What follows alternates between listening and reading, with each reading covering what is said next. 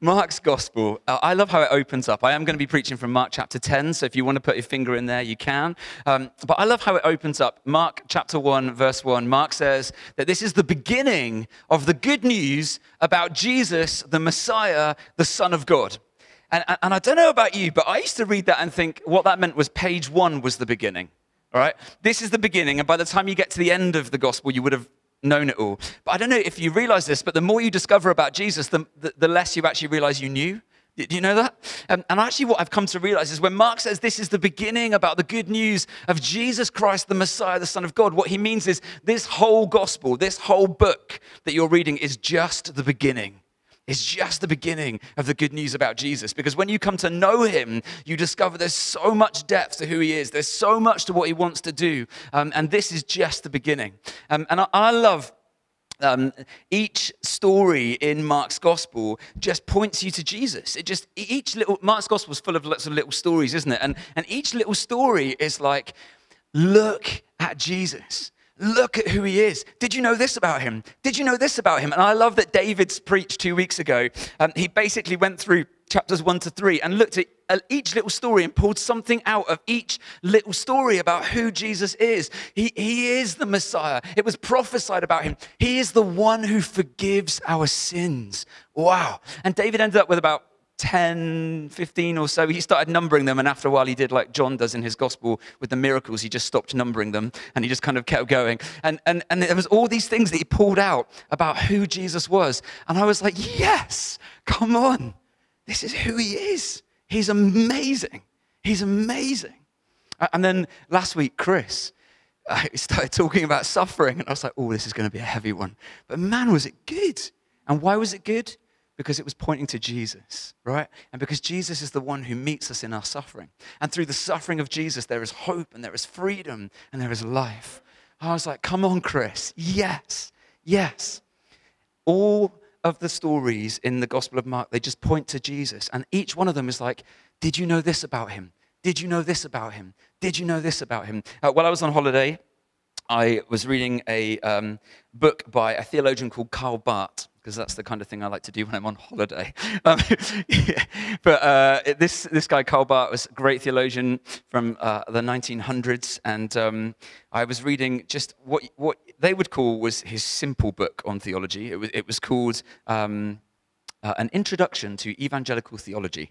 Um, and it's his, one of his smaller, more simple books. And I had to reread several of the pages quite a few times. You know you're doing that? You're reading, you're like, what? And you have to go back and read it again. It was a bit like that, but it was incredible. And I think I, not as much as I love Jesus or my wife, but I think I love Karl Barth a little bit because he loves Jesus. He loves Jesus.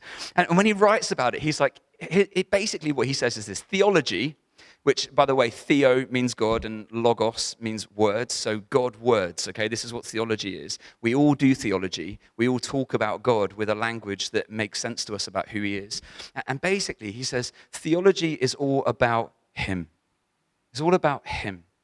And, and it relates to us as humans in as much as we are His. Do you see that?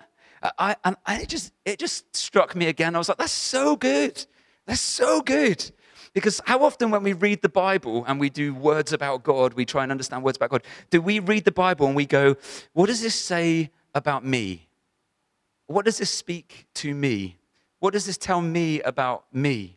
And actually, I've said this before, I'm going to say it again, and I'll probably say it many, many more times. But the Bible, the Word of God, is all about Him. And you might be thinking, yeah, but oh, isn't it going to speak to me? Shouldn't it say something to me?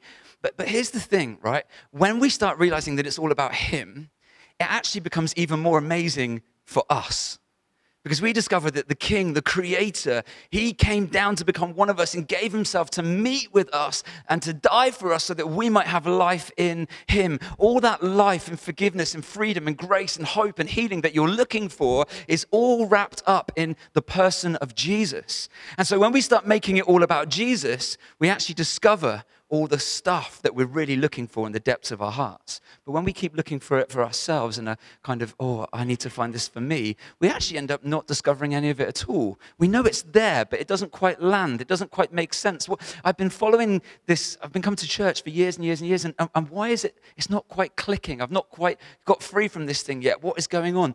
I wonder if it's because we've been making it about us and not about Jesus. The beginning of the good news about Jesus, the Messiah, the King, the anointed one, the Son of God. Not the beginning of the good news about me or you or our world, but the beginning of the good news about Jesus. And the great thing is, is that the good news about Jesus becomes good news for everybody when we realize that He is the one who's above it all. He's enthroned above it all. And when we bring our lives under Him, boom, boom. It's amazing. I could stop there, but we haven't got to Mark 10 yet. So, um, how's that for an introduction? Is that okay? It's all about Jesus. And that's basically what I want to say today. Um, but open with me, if you will, to Mark chapter 10.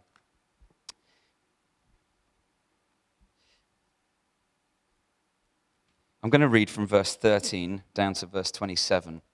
And you might think that's a bit weird because they're two different stories, but as we get further in, hopefully we'll see the connection. but here we go. Verse 13.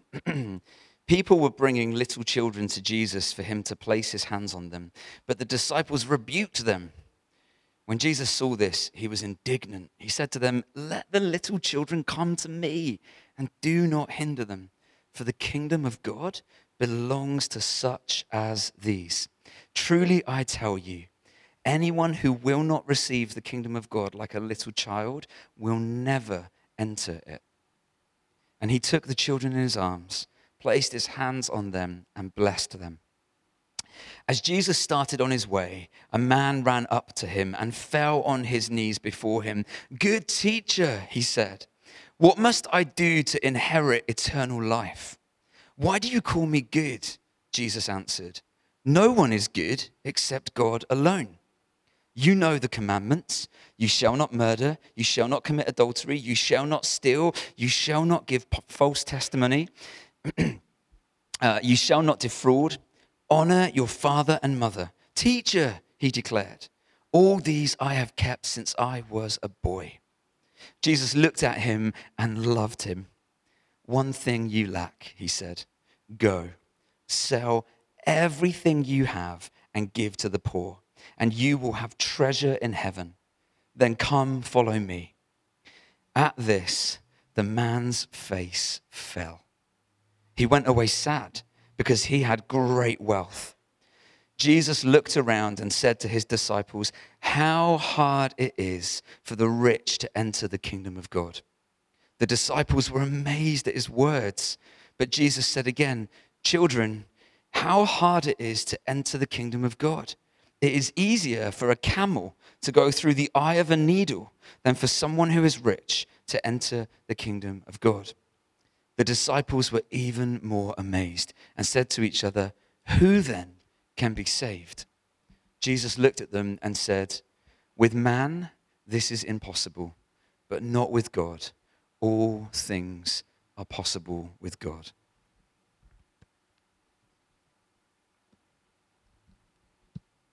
Father God, I thank you for your word. I thank you, Lord, that when you speak, there is life, there is hope, there is light, there is freedom. I thank you, God, that you have the words of eternal life. You are the way, the truth, and the life. And I pray, Lord, now that as we hang out in these scriptures together and we unpack this stuff, that by your Spirit, you would be stirring in us life, speaking to us life that you would be drawing us to yourself. Come and speak to each one of our hearts, I pray. In your name, Jesus. Amen. okay. Um, so, um, oh, I, I feel like I've read this passage many, many times. Anybody else? Like, this is a, quite a familiar one. To, if you've been around church for a long time, you probably heard the story of the rich young ruler and what must I do to inherit the kingdom of God. And yet, this time when I read it, there were some things that jumped out at me that jumped out at me in a new way. And I love that because it's the living word, right? Like God speaks afresh all the time through it. And something jumped out at me. Um, and the first thing that jumped out at me was this. You notice the bit when the guy comes running up to him and says, Good teacher, what must I do to inherit eternal life? And then Jesus' response, it just is such a shocking response, isn't it? I don't know if you thought about this before, but what a random response to give back to the guy. He's asking, What must I do to inherit eternal life? And, and Jesus turns around and says, Why do you call me good? No one is good except for God. And, and I'll be honest with you, I, over the years, have been like, what a weird response. I'm like, did Jesus just forget who he was for a moment? Because to me, it read like this Why do you call me good? No one is good except for God. And I'm like, but Jesus, you are God. Like, what? Like, did you just forget? Like, what's he getting at? And when I read it this time, I was like, oh, maybe I've been putting the emphasis in the wrong place. I've been putting the emphasis on the why do you call me good? No one is good except for God. And this time when I read it, I put the emphasis on a different word and I read it like this Why do you call me good? Why do you call me good? No one is good except for God. And it, it, it dawned on me, it dawned on me in that moment that I think what Jesus is doing is saying to this guy, Who do you say I am? He's saying to this guy, Have you grasped it? You, do you understand? Do you know who I am? Why do you call me good? What is it that you have seen? What is it that you have heard? What is it that is stirring in your heart that is causing you to call me good? No one is good except for God. Have you understood who I am? And I was like, wow, wow. And, guys, it challenged me. And I, I want this just to sit with you guys as well. Why do you call Jesus good? Each one of you in this place today. we we just sang, You're altogether lovely, altogether worthy, altogether wonderful to me. Why do you call him lovely?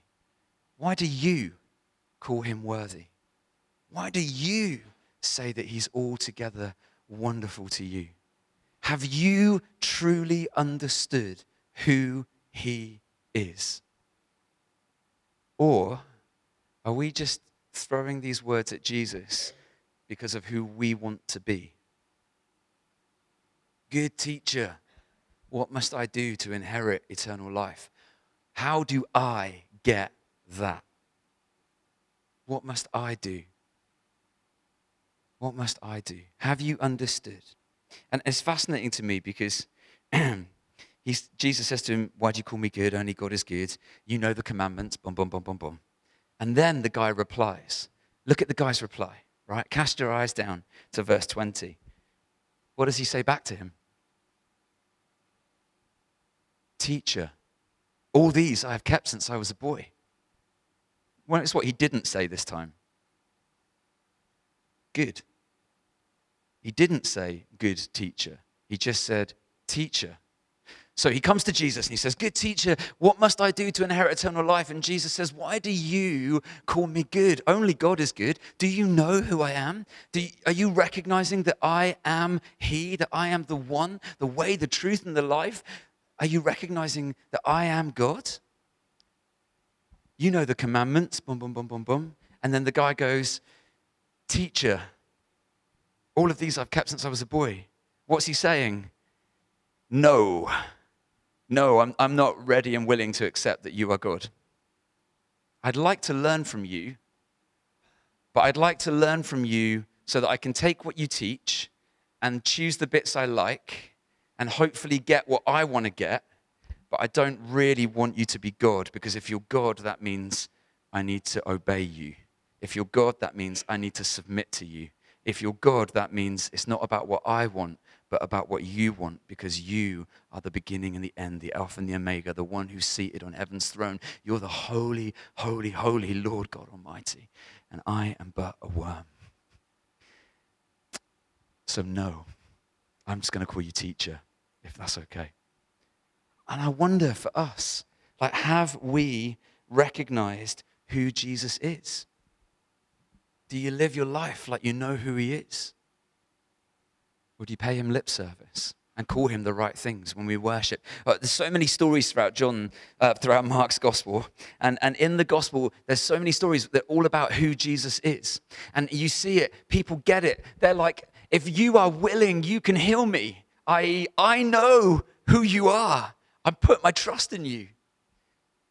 If I could just reach out and touch his cloak, I would be clean because I believe who he is. Right? Do you notice when Jesus went to his hometown um, and um, I'm off script already. you notice when Jesus went to his hometown, I'm getting excited. Sorry, it's all about Jesus. Boom, boom. Um, but when Jesus went to his hometown and, and, and, and, and he starts trying to do miracles, and, and they, they're like, Isn't this the, the brother of these people, the son of these people? Isn't this the carpenter? Isn't, and they, they start naming all these things that they think that Jesus is. And then it says that Jesus couldn't do many miracles there with one of my favorite lines in the Bible ever, which is, except for put his hands on a few people and heal them, because they didn't have much faith. And I'm like, oh, what, what is that, that much faith? Well, what does the story tell us? They didn't recognize who he was. They weren't convinced that he was God. They thought he was the brother of this person, that this person was their sister, that he was the son of this person, that he was the carpenter. But that's all we want him to be.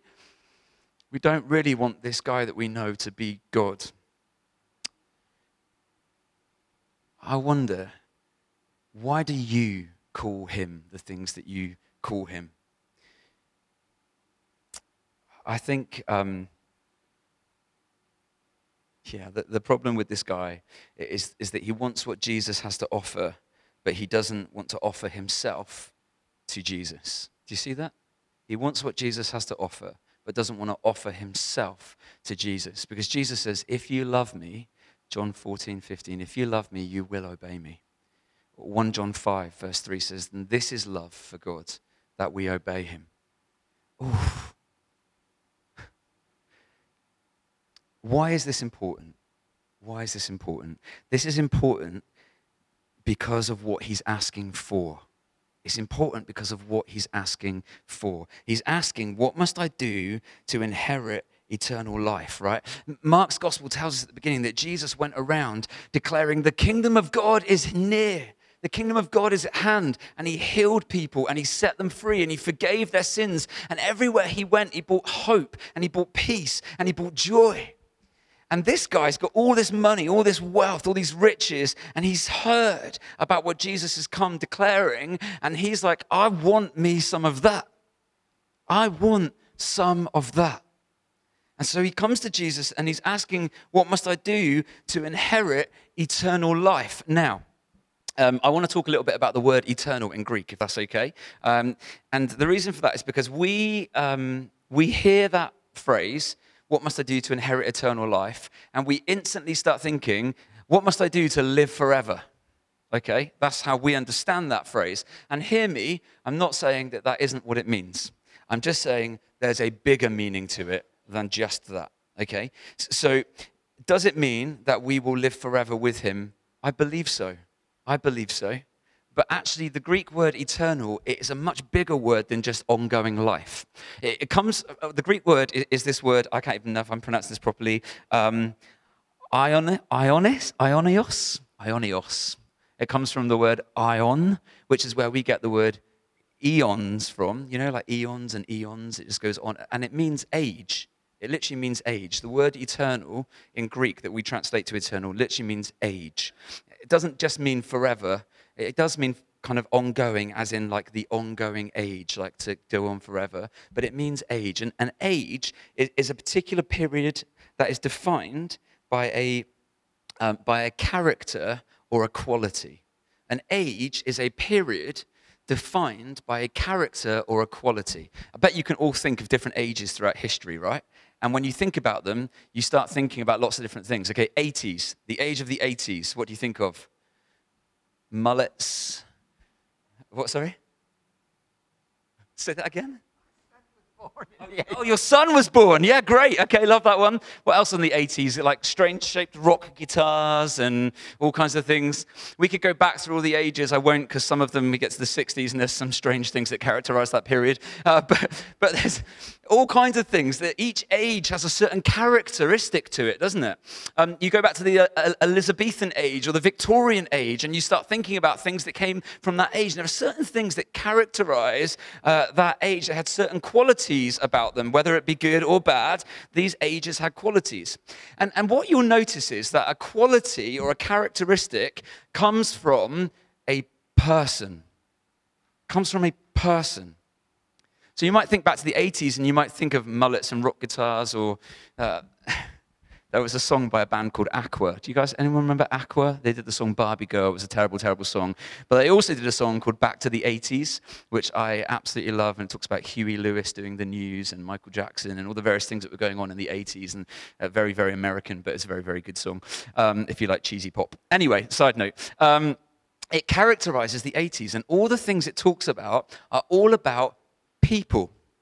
So, okay, you might think of crazy mullets, but why do we think of mullets? Because people had them. Uh, FYI, Emily says I'm not allowed to grow a mullet, but I would quite like to have one, so watch this space. Um, I'm praying over her. Um, yeah, but um, characteristics come from people. And, and so all these different ages are characterized by people. So when this guy is saying, he, he's saying, hey, I want to inherit this, this aionios, this age of life, which we translate eternal life, he's saying, I want to receive the characteristics of life that you're talking about, that you're bringing to people's lives. I want that. And what is the characteristic that Jesus is bringing to people's lives? Hope, freedom, healing, love, joy, peace, patience, kindness. He's bringing the fruit of the Spirit. He's bringing life. He's bringing the very characteristics of this person that we know called Yahweh, of God Himself. These are characteristics of God. And God defines this particular age of heaven, this kingdom of God. And, and this guy's saying, I want this. I want this in my life. It's not just simply everlasting life, but it's fullness of life. Jesus says in John 10:10, 10, 10, I have come that they may have life and life in all of its fullness. It's a certain characteristic that this guy is longing for. I want what I've seen you doing in these other people. And actually, the reality is, is that, a characteristic comes from a person, not just from a space and time, but from a person that defines that space and time, from God Himself. Jesus says in, in John 17, verse 3, he defines eternal life for us, right? He says, This is eternal life, that they know you, God. Hang on a minute. Jesus doesn't say eternal life is just living forever. He says eternal life is that they know you, God. This fullness of life, this age, this eternalness, this, this, this vastness is all caught up in this one person, God. How do we receive eternal life? By knowing Him. By knowing Him. And so, so Jesus, he, he responds to this guy after he asks for eternal life. So we've clarified what it is he's wanting, right? He's wanting this that he sees, this life that Jesus is bringing. And we know that that's wrapped up in the person of God. And, and Jesus turns around to him and says, Hey, well, you know the commands. And if you look in your Bible now, you will see that Jesus lists six commands. Okay, he says, uh, where are they? Verse 19. You know the commands. You shall not murder. Check. You shall not commit adultery. Check. You shall not steal. Check. You shall not give false testimony. You shall not defraud. That's a, that's a funny one. That one there, we think, hang on a minute, I don't remember that from Exodus. But that language of defraud is basically like you shall not covet. So to defraud is to, to take from that is not yours, to covet something that is not yours. So that's that command, in case you were thinking that's unfamiliar. Um, so you shall not covet. And honor your father and mother. And the guy sometimes like, teacher, all these I've done. All these I have done since I was a boy. Do you notice which commands are not there? Because there are 10 and that's just six. So we're missing some. Which commands are missing from that list? The ones about God. The ones about God. Have no other gods before me. Do not use his name in vain. Keep the Sabbath holy. That's about space with God. They're all the ones about God. Love the Lord your God with all your heart, with all your soul, with all your strength.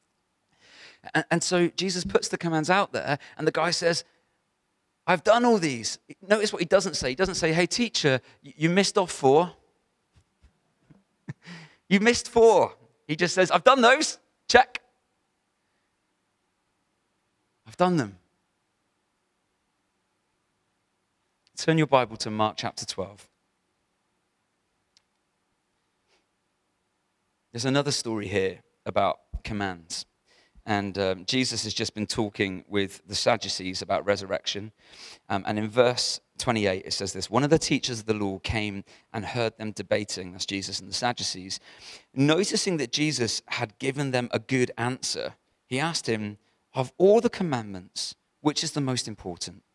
The most important one, answered Jesus, is this Hear, O Israel, the Lord our God, the Lord is one. Love the Lord your God with all your heart and with all your soul and with all your mind and with all your strength.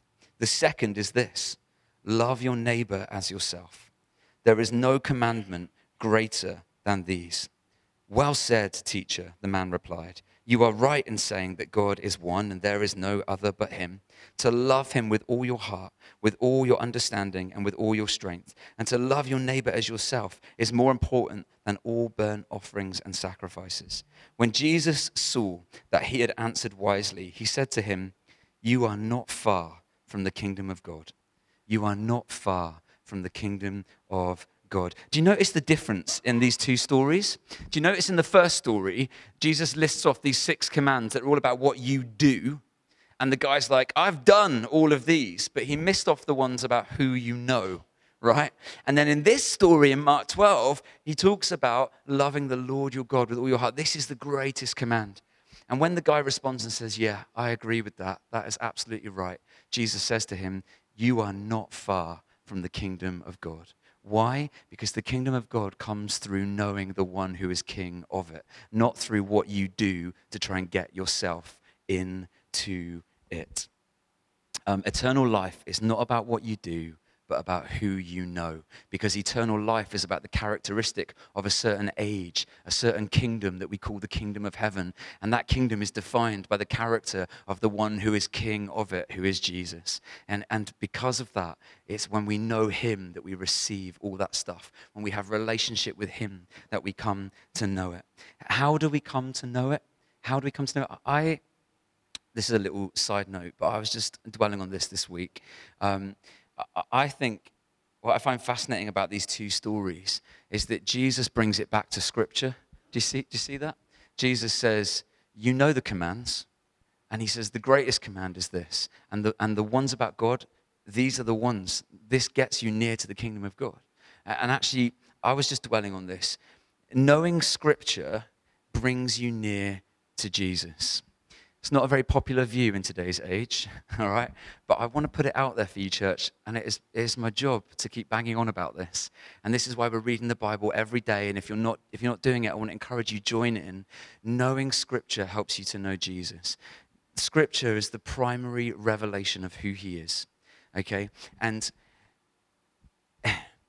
if we don't know who Jesus is from the Gospels, we start to create a Jesus that we want to believe in rather than the, the Jesus that he actually is. When we read the Gospels and we discover who Jesus really is, we start to be able to make space in our lives for the real risen Jesus, not for the Jesus that we kind of would like him to be. So I want to encourage you read the scriptures, fall in love with Jesus again and again and again and again keep reading. The, even you just read Mark's Gospel over and over and over. I've been doing that since we finished Mark's Gospel. I've been reading it every day, eight chapters one day, eight the next day, just reading it because I was blown away at who he was. Just even if you read just a couple of the little stories, however you read it, read it and get to know him and make space in your life for that Jesus because that's the Jesus that came from the Father, full of grace and truth. That's the Jesus that gave himself to die for us. That's the Jesus that conquered death and rose up from the grave and now sits on heaven's throne. That's the only Jesus, the only way, the only truth, the only life. Jesus says there are times that are coming after him where people will come and say, Here is the Messiah, there is the Messiah. How do we know who the Messiah really is and what he's really like? Because those who walked with him wrote it down. It's right here. And so we can know him and we can let the real, true Jesus come and live in our lives. Come and live in our lives. So, are you with me so far? Yeah, fantastic. Um, I'm going to wrap up on this one. This is point three. So, point one was about who, who do you say he is? Point two was about eternal life, okay? This longing for eternal life. Uh, and the third point then is this um, I love Jesus' response to the guy after this. And I love it because there's a verse that I feel like I never saw this verse before. Do you ever have that? You've read it hundreds of times and you see something, you're like, how did I miss that? that cast your eyes down t- to verse 21. Ah, oh, these words. After the guy says, Teacher, I've done all of this since I was a boy. Like, I've been trying, I've been striving, I've been trying to keep it all, I've been trying to live right. And yet I'm coming, this guy's coming to him asking, What must I do to inherit it? Because I've been doing all these things, and yet somehow I still don't have it. I still don't experience that love, that joy, that peace, that freedom that I see you bringing to other people. And I've been trying to do all this stuff. And it just says this Jesus looked at him and loved him. Oh, wow. Jesus looked at him and loved him. Those words blew me away. Jesus looks at you and he loves you. He loves you. What does that mean? What does that mean?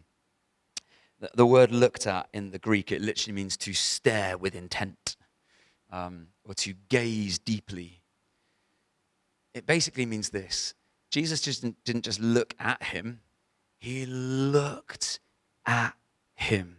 He saw who this guy was. He's like, I see you.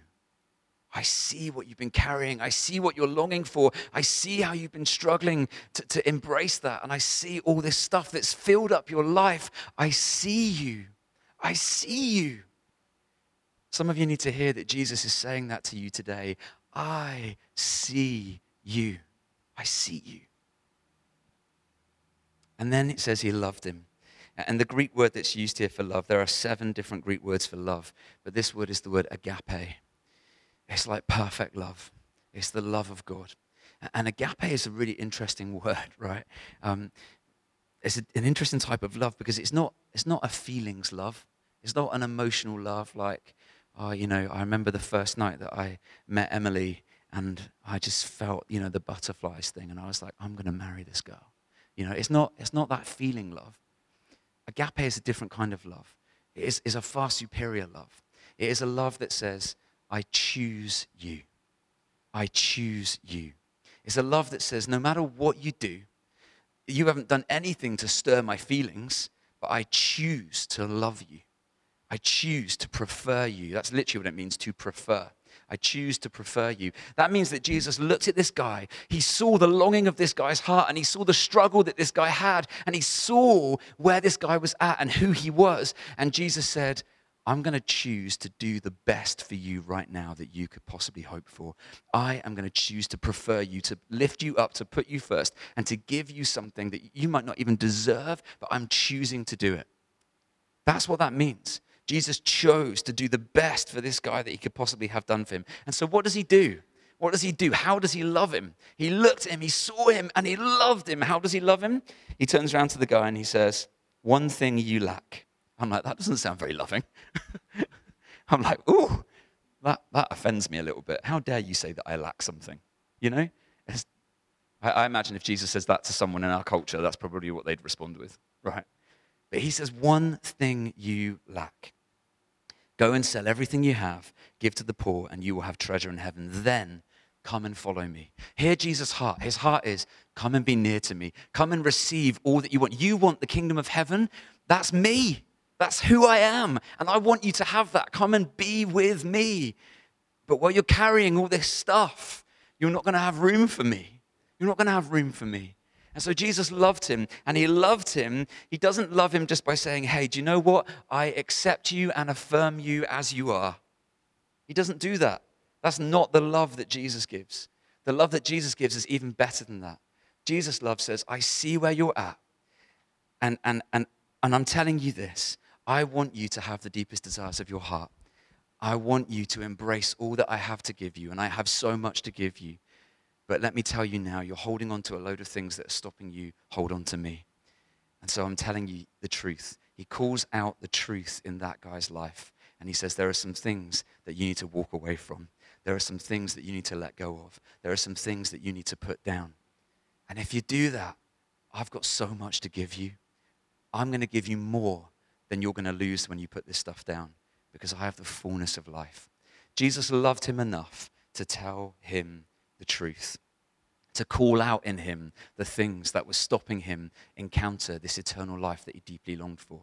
And so, what are these things? Jesus says to him to, to, to leave. Um, to leave his great wealth or his riches. And, and, and the word in Greek for riches, this great wealth, these riches, is an interesting word. I looked it up and I was like, oh, that's not what I was expecting.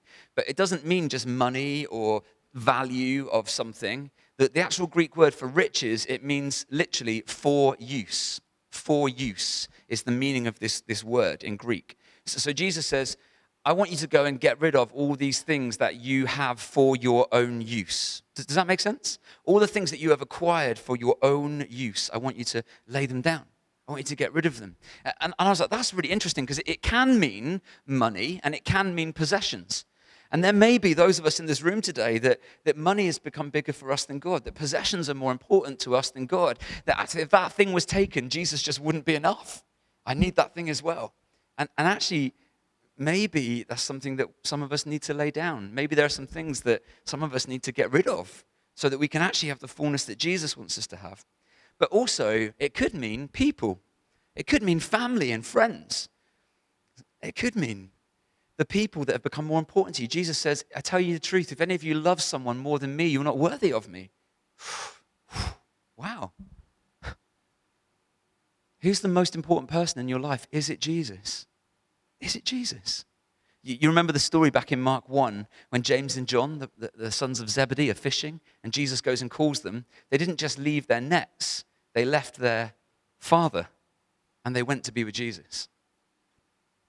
Jesus sometimes calls us to lay down the things that we have made for our use.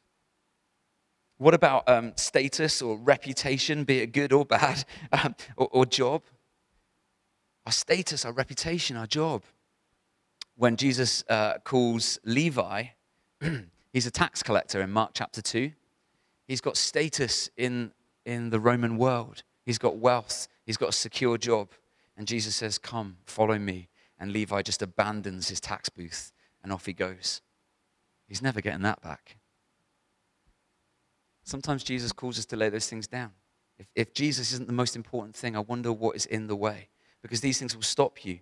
Um, what about your identity? For some, it is around gender and sexuality. And that is the most important thing. This defines who I am above everything else. This is it. This is me. And Jesus says, No, you are who I say you are. I made you in my image. And I want you to know the fullness of life and freedom that comes with that. For some of you, it might be your hurts and your pains. And you think, what, how is that a rich, a richness, a riches? But it, it, can be. We can turn our hurts and our pains into things that we use for our use. Somebody hurt me, they, they really hurt me. And, and by me telling that story over and over again, gathers people around me that love me and comfort me and make me feel better about myself. Some of us have been leaning on those crutches for years, using those stories over and over and over to make ourselves feel better. And I feel like sometimes Jesus looks at some of us that do that and he's like, He's not judging us like in a you bad, bad person. But he's looking at us and he's like, Don't you get it? That I love you?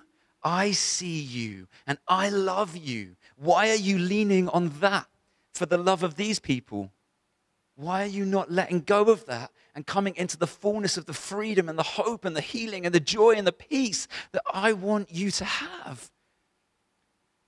And, and some people probably listen to this and maybe in the room now, maybe on the podcast, and probably thinking, how dare you say that, Matt?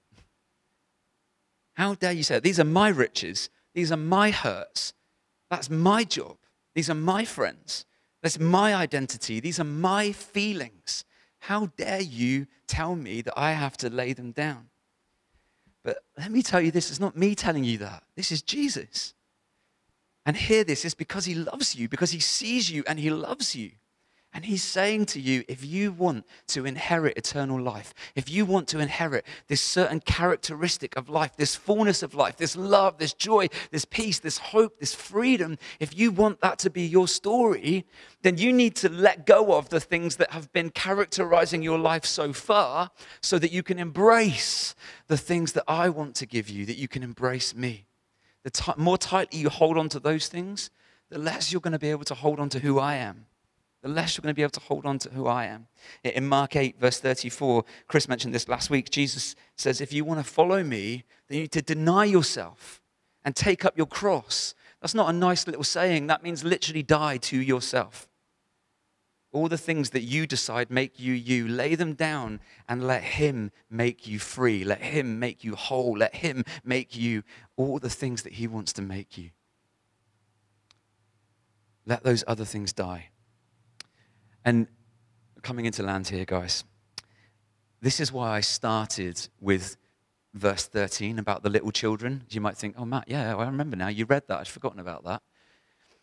This is why I started with a bit about the little children. And Jesus says, hey, truly I tell you, anyone uh, who will not receive the kingdom of God like a little child will never enter it.